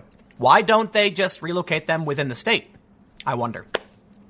The city also paid travel expenses through a separate taxpayer funded program called Project Reconnect, but would not divulge how much it spent. A Friday flight to Honolulu for four people would cost about $1,400. A bus ticket to Salt Lake City, Utah for the same family would cost 800. Add to the tab the cost of furnishings, the city also did not disclose. One SOTA recipient said she received $1,000. This is incredible. Could you imagine living in New York City and having a decent amount of your public funds being used to send homeless people to other states. Wow. I, I don't, it sounds so crazy, right? Because when you think about it, I mean, they're giving them a place to live. They're buying them furniture. But doesn't it kind of feel like you're stealing from the people who live in the city to export a city problem instead of fixing it? Like, think about it. What if you took that money and said, hey, we're going to deal with the homeless crisis? Instead, you know what they're doing? They're incentivizing homeless people to go to New York to apply for the program to get a free year of rent somewhere else. Man, I know a lot of people who would take them up on that offer. Live in, you know, and, and what happens a year later when they come back and you got to keep paying for it? Man, this is, this is the big problem with a lot of these big cities, okay? Instead of trying to solve their problem, like Los Angeles, they do things like this. They solve nothing sweep it under the rug, pay for it to all go away, and let someone else deal with it. Congratulations, America. These are the politics you deserve. When you vote for these people, it's what you get. They say DHS defends the stratospheric cost, saying it actually saves the city on shelter funding, which amounts to about $41,000 annually per family, as compared to the average yearly rent of 17,563 to house families else, else, elsewhere. You're literally putting homeless people on buses and shipping them to other cities. Dude, there is something really wrong with this picture. Critics say the stopgap solution has been wrought with problems and ultimately has failed to help curb the city's homelessness. Not only are officials in towns where cities homeless land up in arms, but hundreds of the homeless families are returning to the. yeah, who could have seen that coming? And some are even suing NYC over being abandoned in barely livable conditions. Bill de Blasio, what are you doing? Multiple outside agencies and organizations. Okay, I'm, I'm not laughing at the families, man. I'm laughing at the sheer absurdity of this. I actually used to work for some homeless shelters. And you know what we would do? We would actually try and help people. Did it ever occur to you that you can maybe help? Look, I, I get it, man. You don't got to talk to me about the homeless crisis. I have worked with homeless people. Some people, you try as hard as you can, they can't be helped. Okay, some people, they have mental illness issues, they can't be helped. But a lot of people can. A lot of people fell in hard times, ended up in a bad situation, and with some support, you can actually help them. That's why I'm a big fan of a lot of these programs and systems. But look at this. This is not progressive. This is not liberal. What is this? You're literally paying to send homeless people away from you. You're like, I'll give you money if you leave. And they come back. This is insane. We were initially seeing a lot of complaints about conditions. Now that the program has been in operation long enough that the SOTA subsidy is expiring, one of our main concerns is it might not be realistic for people to be entirely self sufficient after that first year, said Jacqueline Simone, policy analyst at Coalition for the Homeless. DHS said 224 SOTA families have ended up back in New York City shelters.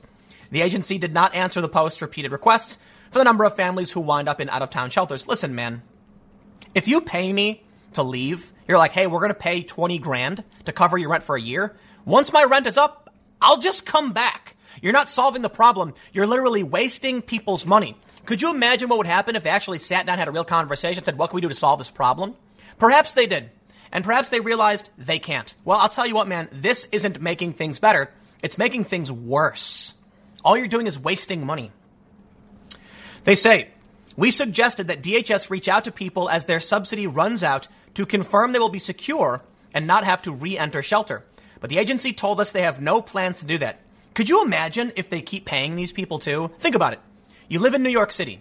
New York City is one of the few places in this country with a city income tax. Your taxes are ridiculous. You live in New York, okay?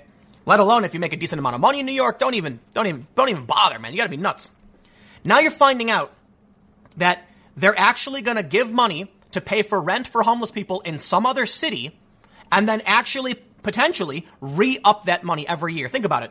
That's New York redistributing wealth around the country. To an extent, I kind of like the idea of trying to reinvigorate low income areas and dying rural towns, but not this way, man. It's, it's, it's, it's abusive, okay? This to me is extremely immoral. You've got people in crisis I get it. You want to help them, but you ever you know feed a man a fish, teach him for a day, or feed, feed a man a uh, teach feed a man a fish, and you feed him for a day. But if you teach a man to fish, you feed him for the rest of their life. It, well, so, so, there, so there you go. What are you doing here? You're kicking the can down the road for the next guy who comes into office. It's, it also reminds me, you know, you ever watch Futurama? When uh, in Futurama they have global warming, so they send a ship to go get a big ice cube from a comet every year and drop it into the ocean to keep, you know, it's like to replace the glaciers or whatever. That's what it reminds me of. And then every year they need more and more ice. Every year you're going to have more and more homeless families. and you're going to keep paying for them. What happens when it gets out of hand and you've got 50,000, 100,000 families you're subsidizing? You, this, is not, this is not a solution to a problem. This is a callous, cold government pretending to care about people. And I assure you, I'd be willing to bet they brag about their numbers. I bet they go, our homeless numbers are down significantly year over year. Yeah, because they're bussing them out. Homeless individuals and families are eligible for SOTA if they can prove they have been in a New York City shelter for at least 90 days and that their household income is no more than twice it owes in rent. DHS would not expand on eligibility rules. So you, you get a free year rent, you come back for 90 days, you get another free year of rent. Wonderful. They're solving the problem. Good work, New York. Some polls in town. Uh, what, what is what is what is poll reference to? I don't know. I don't know. What, what, I don't know what that is. Uh, taking in NYC refugees were shocked by the news. So, in other words, so, in other words, if someone in a shelter, y'all will give them money to go somewhere else if they have been there for 90 days, and some of those people have been sent to Metairie, said Michael Yenni, president of the Jefferson, Par- uh, Jefferson Parish, Louisiana, when the Post told him the community is among the SOTA destinations. Wow. Sending them to other shelters. That's crazy, man. I'm not in Mayor Bill de, Bla- Bill de Blasio's shoes. I don't sit behind his desk and I never will but it's certainly interesting. You have shocked me down here in beautiful southeast Louisiana. The mayor of Willacoochee, Georgia, was similarly stunned. I'm not familiar with none of that, Samuel Newsom said. The mayor of Harrisville, Utah, who was so baffled to receive a call from the Post that she questioned if the reporter had the wrong number, asked if SOTA recipients are connected to social services in the towns where they move. Are they just cutting them loose and saying, here you go? Or are they making sure they don't find themselves in the same situation? Dude, you, you realize what they're doing, man. They're just dropping them off in your city and hoping they don't come back. And then all the other towns are going to deal with the homeless crisis. Man, what what what what what what uh, uh, wonderful times we live in, I must say. And is it is it is it anyone? You know, the point I was making earlier about the size of cities is that perhaps at a certain point you can't sustain it. Taxes are getting higher and higher in New York. The, the metro system is crumbling. Infrastructure is failing. The city is filthy and it smells like sour milk. Man, you know, I'm not trying to rag on New York. It's got some beautiful spots. But seriously, Manhattan, you smell like sour milk. It's because the trash. They put all the trash in the street. You know this? On trash day. Man, go, go, go to the financial district on trash day in New York, and there are just piles of garbage in the streets. They don't have alleys. And it's a result of how the city was developed and designed. In Chicago, they started city planning once they realized the problems the East Coast was facing. And now they have alleyways where you can put your garbage in the back of your house, and so your town doesn't smell like sour milk. But Manhattan, at a certain point, you can't grow anymore. Like, what do you do? Keep building bigger, and taller, taller buildings? It's more and more expensive. The cost of living is extremely high. Then, and why, why would anyone run a business there? I'm going to have to make a bet. The digital economy is going to destroy New York City and, and, and LA. New York and LA are just too massive and, and New York is, is worse because everything's super dense in skyscrapers, and it's because Manhattan is built on bedrock, so they can build up a lot. You can't do the same thing necessarily in, in, in Los Angeles. That means to get these trucks in to make deliveries, everything's getting ridiculously congested, and it's even you just can't even drive. Like you're nuts if you drive in that city. But you've also got the homeless problem, and it's only going to get worse. But here's the thing: you, you take you take one you know city block, right, and you build up, and you can keep building as high as you can possibly build, and you can put people inside of it. But what happens with the people sleeping on the ground outside? You can't build up the sidewalk. I mean, I guess you can do what Chicago did and make like lower and upper Wacker Drive, but you're going to have a ton of people sleeping on the street. So New York is just exporting their homeless to other cities. Man, I got I got to love it. Real real real bold solution there, guys. Thanks. Yeah. Stick around. I got a couple more segments coming up in a few minutes and I will see you all shortly. May we have reached the turning point in the culture war where people are sick and tired of the social justice pandering and outrage. I have a couple stories for you. The first, social justice activist gets kicked out of fellowship for constant complaints and then claims racism. I'll give you the gist of the story before I read into it. This person was claiming everything was racist, and people finally got sick and tired of it and said, dude, stop, get out. And then as she was being kicked out, I'm assuming it's a woman, she said, uh, you're racist. Well, I mean, I think actually the person identifies as non-binary, but uh, her name is Julia, so it's like, how, you know, I have a question. How come it's always it's it's like it, it's always a female that's claiming to be a mix? A, a mix is in like an MX instead of a Mr. or Mrs. as being non-binary. Very few dudes are doing this. It's mostly young women, right? Isn't that weird? And, and it's true because there was a story about rapid onset gender dysphoria and how it predominantly affects young women. I'm just saying I find it interesting. I don't know why. It's like I heard the story and I was like, I'm willing to bet it's going to be a female. And I, uh, my, my stereotypical assumptions turned out to be correct. But I have another story for you because we got two stories here. Comedian leaves woman offended by Helen Keller joke in tears after she interrupts his show. This is interesting. This guy writes for Comedy Central apparently, and he was doing a bit that was really offensive where he was talking about abortion. And this woman started, and then he mentioned, you know, uh, Helen Keller. She's blind and deaf. And the woman got really offended, saying, I work with special needs kids. And he was like, I don't care. And this, it's, it's a seriously, seriously funny bit. But the reason I, I highlight this, these two stories together is that they both kind of play into the same thing that people are finally saying, get out. I don't care. This dude's in a comedy club, okay? This woman says, I'm offended by that. And he goes, You can leave then. He, and, and it's really funny because he's like, This is the first joke I'm doing. Like, it's the intro. If you're already offended, man, you you cannot handle what comes next. And it's really great. This guy's hilarious. It was funny. But I see these stories. It's like when you even have your own friend, like your own like fellowship, complaining and kicking you out for this social justice stuff, maybe we're coming to a point now where regular society is saying, dude, enough, shut up. We tolerated enough of this. We were nice to you, but you just wouldn't let it go. Get out.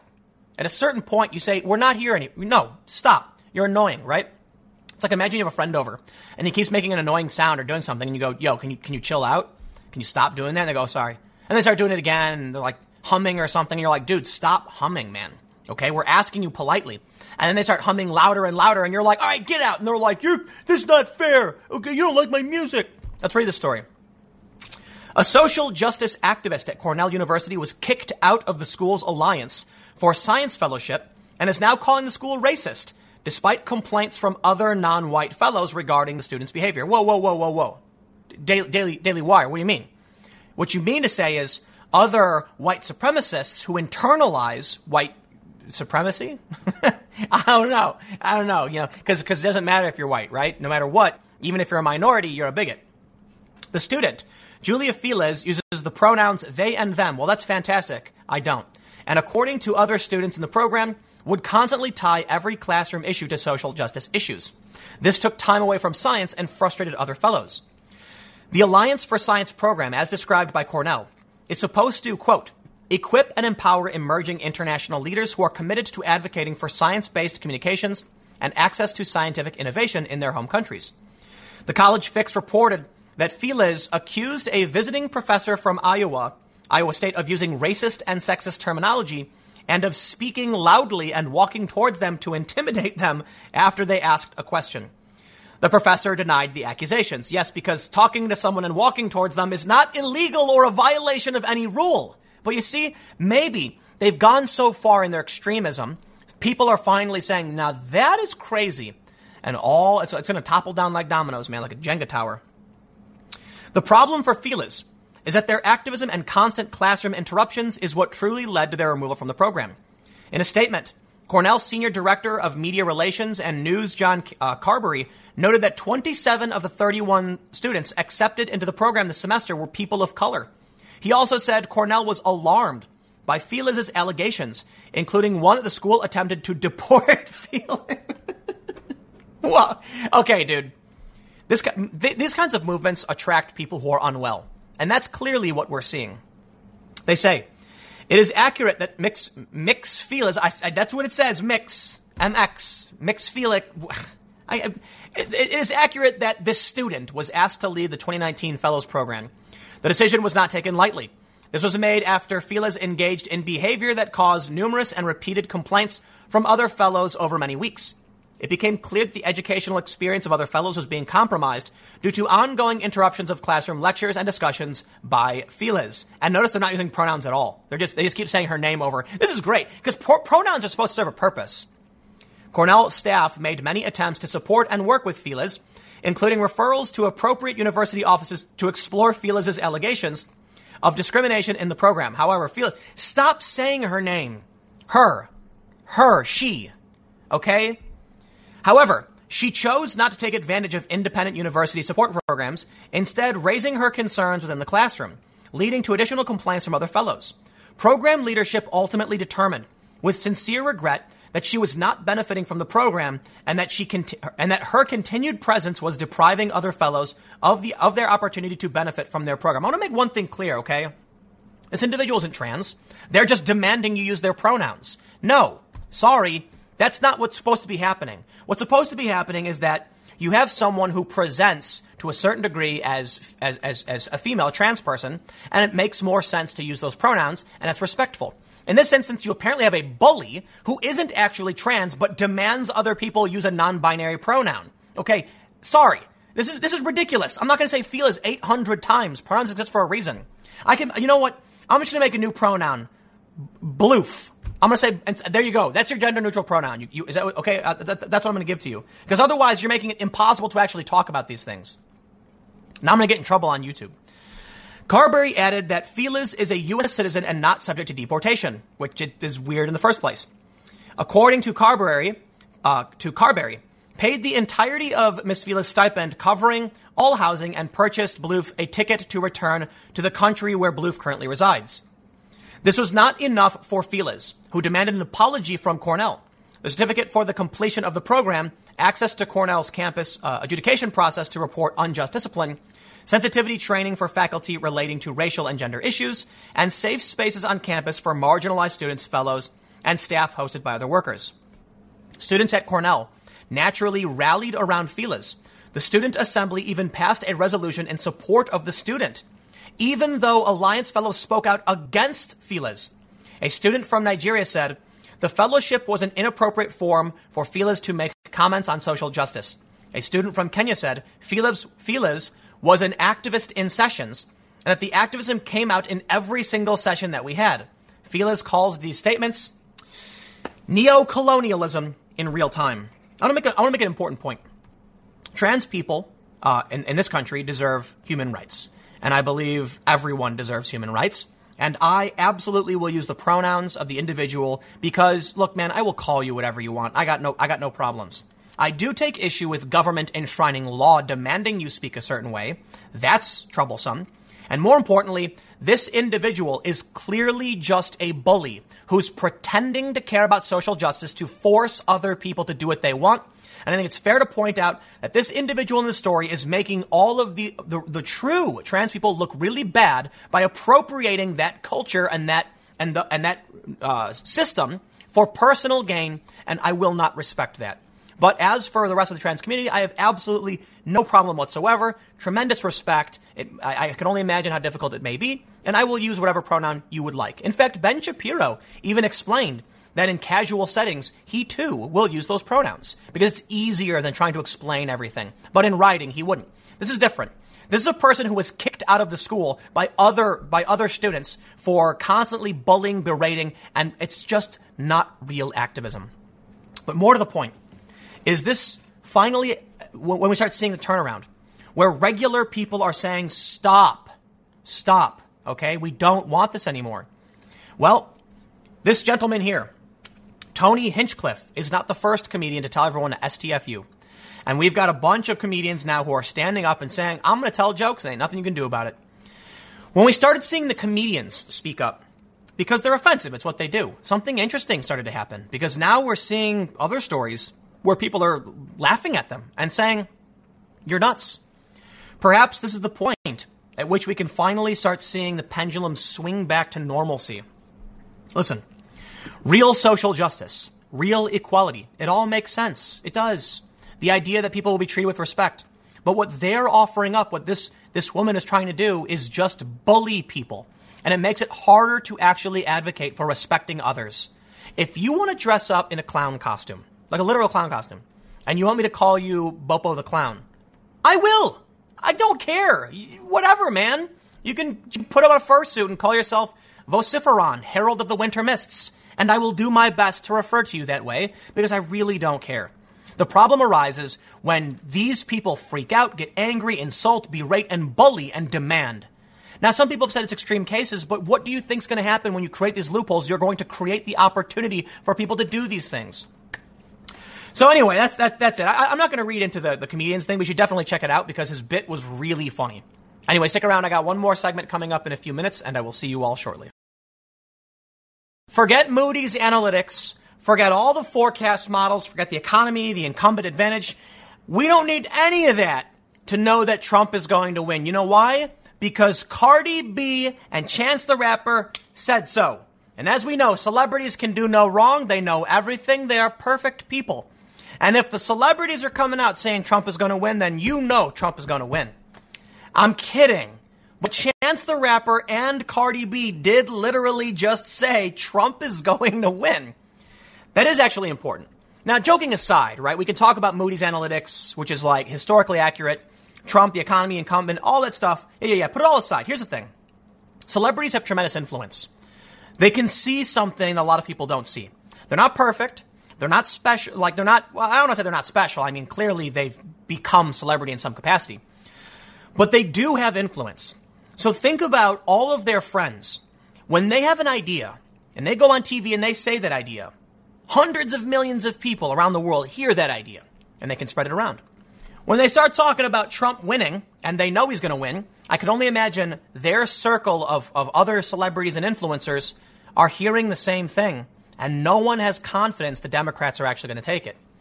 Uh, so so I, I know I was kidding in the beginning, but I do think hearing from these celebrities that even though they like Bernie Sanders, Trump's got this one in the bag, they're kind of demoralized on Democrats. It says to me that that actually is a good predictor that Trump has this. Let's read this story from The Guardian. Before we get started, head over to timcast.com slash donate if you'd like to support my work or just share this video. Seriously, if everybody who watched this video shared it, I wouldn't need to worry about any support at all because I would have infinite views. So sharing really does help. Let's read. They say Cardi B fears Trump will win in 2020. Nobody's saying they love a Democrat. Well, I've got some counterpoints that, that I, you know, talked about my main channel, but we'll get to it. Rapper praises Bernie Sanders as really passionate, a person that cares, but says Trump's base will tip scales in his favor. Before the Democratic debate on Tuesday night, Cardi B expressed doubt that any of the Democratic presidential candidates have what it takes to beat Donald Trump next year. Now, stop. Cardi B is a big fan of Bernie Sanders. She's got this video right here with Bernie where they're doing like today Cardi B and I finally met from Bernie Sanders. Here's the thing. I'm a big fan of Tulsi Gabbard, okay? And yes, people are shocked when they're like, "Oh my god, but Tulsi's a progressive with a bunch of far left policy ideas." And it's like, oh, "I don't agree with all of them." But it's not just about whether or not I agree or disagree on certain policy issues. You know, when it comes to Tulsi, I think she's willing to listen and willing to compromise like a good leader. Compromise isn't always the right thing to do, but Tulsi seems to be willing to reach out, go on Fox News, and do those things. There's a lot of complicated factors in this, but I do agree with a lot of the uh, a lot of the important details. War is bad, private prisons are bad, war on drugs bad, all that stuff. Now here's the thing, I know. I'm, Tulsi's not going to win, man. The, the establishment hates her. They smear her. They are punishing her for turning on Hillary, for not supporting Hillary Clinton. I get it.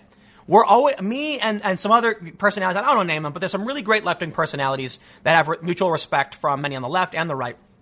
I know our candidates will always, we're, we're purists, man. We're always going to want to go for these Democrats that stand tall and push back on the establishment. But too many establishment Democrats will just pony up to whatever's offered by the party. Nah, I don't, I don't play that game. I know Bill, Bill Maher talks about it. Nah. So here's the thing. I'm willing to admit that. And now we're seeing from Cardi B that even though Bernie Sanders has this massive wave of support, even Cardi B is a big Bernie supporter saying she doesn't think he's going to win. I think it's time we all got realistic and just got ready for another four years of Trump in 20, from 2020. Like, it's just reality, right? So let's read. In an appearance alongside Chance the Rapper on T.I.'s podcast Expeditiously with Tip, she worried that no 2020 candidate had risen above the pack and suggested Trump's base was too entrenched to be beaten. Chance said, I think Trump is going to win again at the next election because he's got the bigger base. Done. We're done. That's it. Chance the Rapper said so.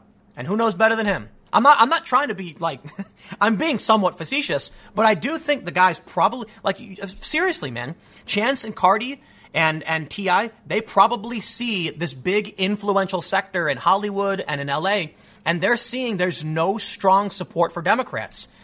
There's no there's no like tsunami or grassroots wave coming. So I really do think they they know something. Cardi agreed. I really hate to say it, but sometimes I do believe that Trump will be winning just because every single time I don't see nobody saying they love a Democratic candidate. There's no candidate that people are saying, like, we love, we want them to win. Bernie, but Bernie is an independent who is the socialist that regular Americans don't like. Cardi has been an enthusiastic supporter of Bernie Sanders and praised him on the podcast as really a person that cares. But her comments come as something of a surprise. This summer, she, she sat down for an interview with Sanders as part. Wait, but her comments come as a surprise. Why? Oh, that she thinks he's going to lose. Yeah, yeah, yeah. This summer, she sat down with Bernie Sanders for an interview as part of an effort to encourage young people to vote, whether or not that works. On the podcast, Cardi said she believed many of Trump's supporters had fallen for his hateful rhetoric and voted for him despite it not being in their best interest. Dude, the economy is better than ever, man. You know what I would say, foreign policy wise? Yeah, let's be real. What Donald Trump, what Hillary Clinton, what all of these, these, these people have done in foreign policy has been in Americans' interest. You gotta accept that. It is bad things that we do overseas when people lose their lives, but in the end, we get that sweet, sweet crude. Isn't that what it's all about? So yeah, it is in our interest if we're willing to sacrifice our morals for, for a horrifying foreign policy of just dropping bombs. And now we're going to be keeping troops in Syria because we got to protect the oil. Isn't that how it's always been? Now listen, I get it. I get it more than you know. I've been overseas, I've been a lot of these places, I've, I've read about this stuff. There's a concern that if we pull out of these areas, then, then China and Russia move in. You know what? It is tough. But for me, it comes down to the morality of taking action in violation of another person's rights. So why are we in these foreign countries? Look, the reality is, everything Trump says, it really is in the benefit, uh, in the interest of Americans. That's just reality. Not all of it. Come on, that'd be ridiculous, but most of it. So no, you're just reading fake news, man. That's that's the thing. They read all this really anti-Trump stuff. They believe everything's awful. Look at this story. I love, love, love. I'm going to keep this story ready for citation for every video. If you watch Fox News, you think the economy is great. If you watch MSNBC, not so much. And you know that means? The economy is great. Even Moody's is saying it. If you, if you watch MSNBC, you're getting fake news. And you're living in a fake reality. And she's shocked people support the president. I'm not shocked in the least bit. Okay? Our weapons deal in Saudi Arabia was great cash for this country. It's good for the economy. I get it. I hate it, but I get it. It is in the interest of Americans to have this foreign policy. You know, people, I don't know what she thinks is going on when they read this fake news, but Trump is a nationalist. Trump wants Americans to do better. Trump doesn't care about your race. Trump wants Americans to do better. That's what people can't seem to understand. These people who think everything is about race are the racists, in my opinion. Is Trump, uh, I'll, I'll, put it this way, is Trump racist? Based on the definition that everybody to varying degrees is racist, yes. But there was one guy I met at a, uh, uh, the art showing for Shia LaBeouf who said to me, he told me, is a black dude, that Trump is the least racist president the U.S. has ever had, except for maybe Obama. And I said, whoa, whoa, whoa, whoa, whoa, whoa, the least racist? And he's like, yeah, yeah, come on. Everybody's got prejudice. You know, everybody's a little racist. And Trump is the least racist we've ever had. And I said, yeah, yeah, but come on. The least? And then he was like, dude, presidents own slaves. And I started laughing. And this dude was a lefty. And I was like, yeah. He's like, so listen, man, talk about the bad thing Trump does when he does them. Talk about things you think would be racist, but recognize it used to be so much worse. We're doing good. And I was like, that was actually a really profound moment for me. You know, I was like, damn, that's really smart, actually. It's a good point. You know, Trump's not perfect. Trump has his prejudices. Of course he does. Trump has said stupid things. I get it, man. And are we doing better? Dude, Obama had so many scandals and so many bad things. I don't know what to tell you, man. I can't weigh Trump versus Obama because of their character. I don't like uh, Trump's character. I don't like, uh, I liked Obama's character, but Obama was, was so bad. Fast and Furious, man. You know, I'm not surprised we're seeing people finally give up and give in and say, here, let me, let me read this, because, you know, I, I, I, I, get, I get wrapped up. She said, every single time he always talks about how he wants to take away Medicare and stuff like that. A poor white man that's getting Medicare is not even caring that he's saying that. He just cares that he hates Mexicans and he wants to get rid of them. You see, fake news. Fake news, dude. If you watch MSNBC, you believe the most outrageous and insane fake news. You know, Donald Trump wants to get rid of, uh, he wants to deport people who are not citizens of this country. Because Donald Trump cares about the community that is this country. I think Donald Trump has got attitude issues. I think Donald Trump is desperate for love and affection, which leads him to taking populist positions and favoring the, whichever mass is larger. I think there's a lot of things to criticize Trump for. But th- this idea that he's overtly racist when everyone loved him before he ran for office, it's just so ridiculous to me. Trump did not say all Mexicans. He made a crude comment about when Mexico sends their people, they're not sending their best. Not a big fan. Think he could have articulated that a lot better. I think I, what he's, I, I get what he's trying to say, but Trump does this all the time, and it's one of the most frustrating things. He'll be talking, and he goes off script, and then he says something that's kind of weird, and you're like, wait, what? And then the left seizes on it to just try and screech at him. And the, pro- the, the you know, you, you, man, the problem I have with this is Bro, I get what you're trying to say, Trump. Please write it down.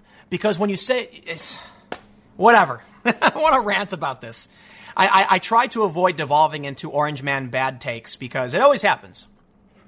And, and, and it's funny because I have to sprinkle in a little bit, otherwise people scream that I'm defending the president. It's like, dude, no, I'm not. I'm just, eh, eh, you know, people comment on my videos like Tim has TDS. No, I don't. You know, it's, it's so ridiculous. The idea that I just simply don't like a president doesn't mean I'm deranged. Many people are deranged and hate literally everything Trump does. Hey, Trump just had a historical moment in Syria. Credit where credit is due. Huge victory win for the president. You know, I, I, think his uh, his presentation after the fact was uh, uh, six to seven out of ten. Like he came out really strong. It sounded really great, and then kind of trailed off near the end. I have no problem saying, "Oh, the president did something good." Well, there you go. Congratulations. This was on your watch. You deserve credit for it. People with TDS are screeching the top of their lungs right now that Trump praised Russia. And it's like, dude, listen, man, in the real world, there are good things about people and bad things about people. There are politicians I don't like, but it's whatever, you know. Like, uh, uh you know, a good example of somebody that I really disagree with, but actually really like as a person would be Dan Crenshaw. Like the dude seems seems like such a calm, straight shooter type who who is trying to do good and and, he, and, he, and he's principled. And I just disagree with him on a lot of things. And disagree is, is, is kind of a weak word in my opinion. I think we have fundamental differences in how we perceive the world and what we think should or shouldn't be. That's the big challenge, right? Somebody who says we got to have this kind of system and that, and I say, whoa, I, I wouldn't want to live that way. What do we do? Nah, man, we compromise. That's the, that's the thing. So in the end, the celebrities are starting to get it, but they still live in this, in this, in this weird Wally world of fake news, and it's, and it's a shame. But, uh, hey man, I really do think it's fair to say that when celebrities are pointing out within their own circles they're not hearing any any any, any favor for the Democrats, man, Trump's going to win and he's going to landslide. We'll see though. Thanks for hanging out. Stick around. Next segment will be tomorrow at 10 a.m. Podcast 6:30 every day, and I will see you all then.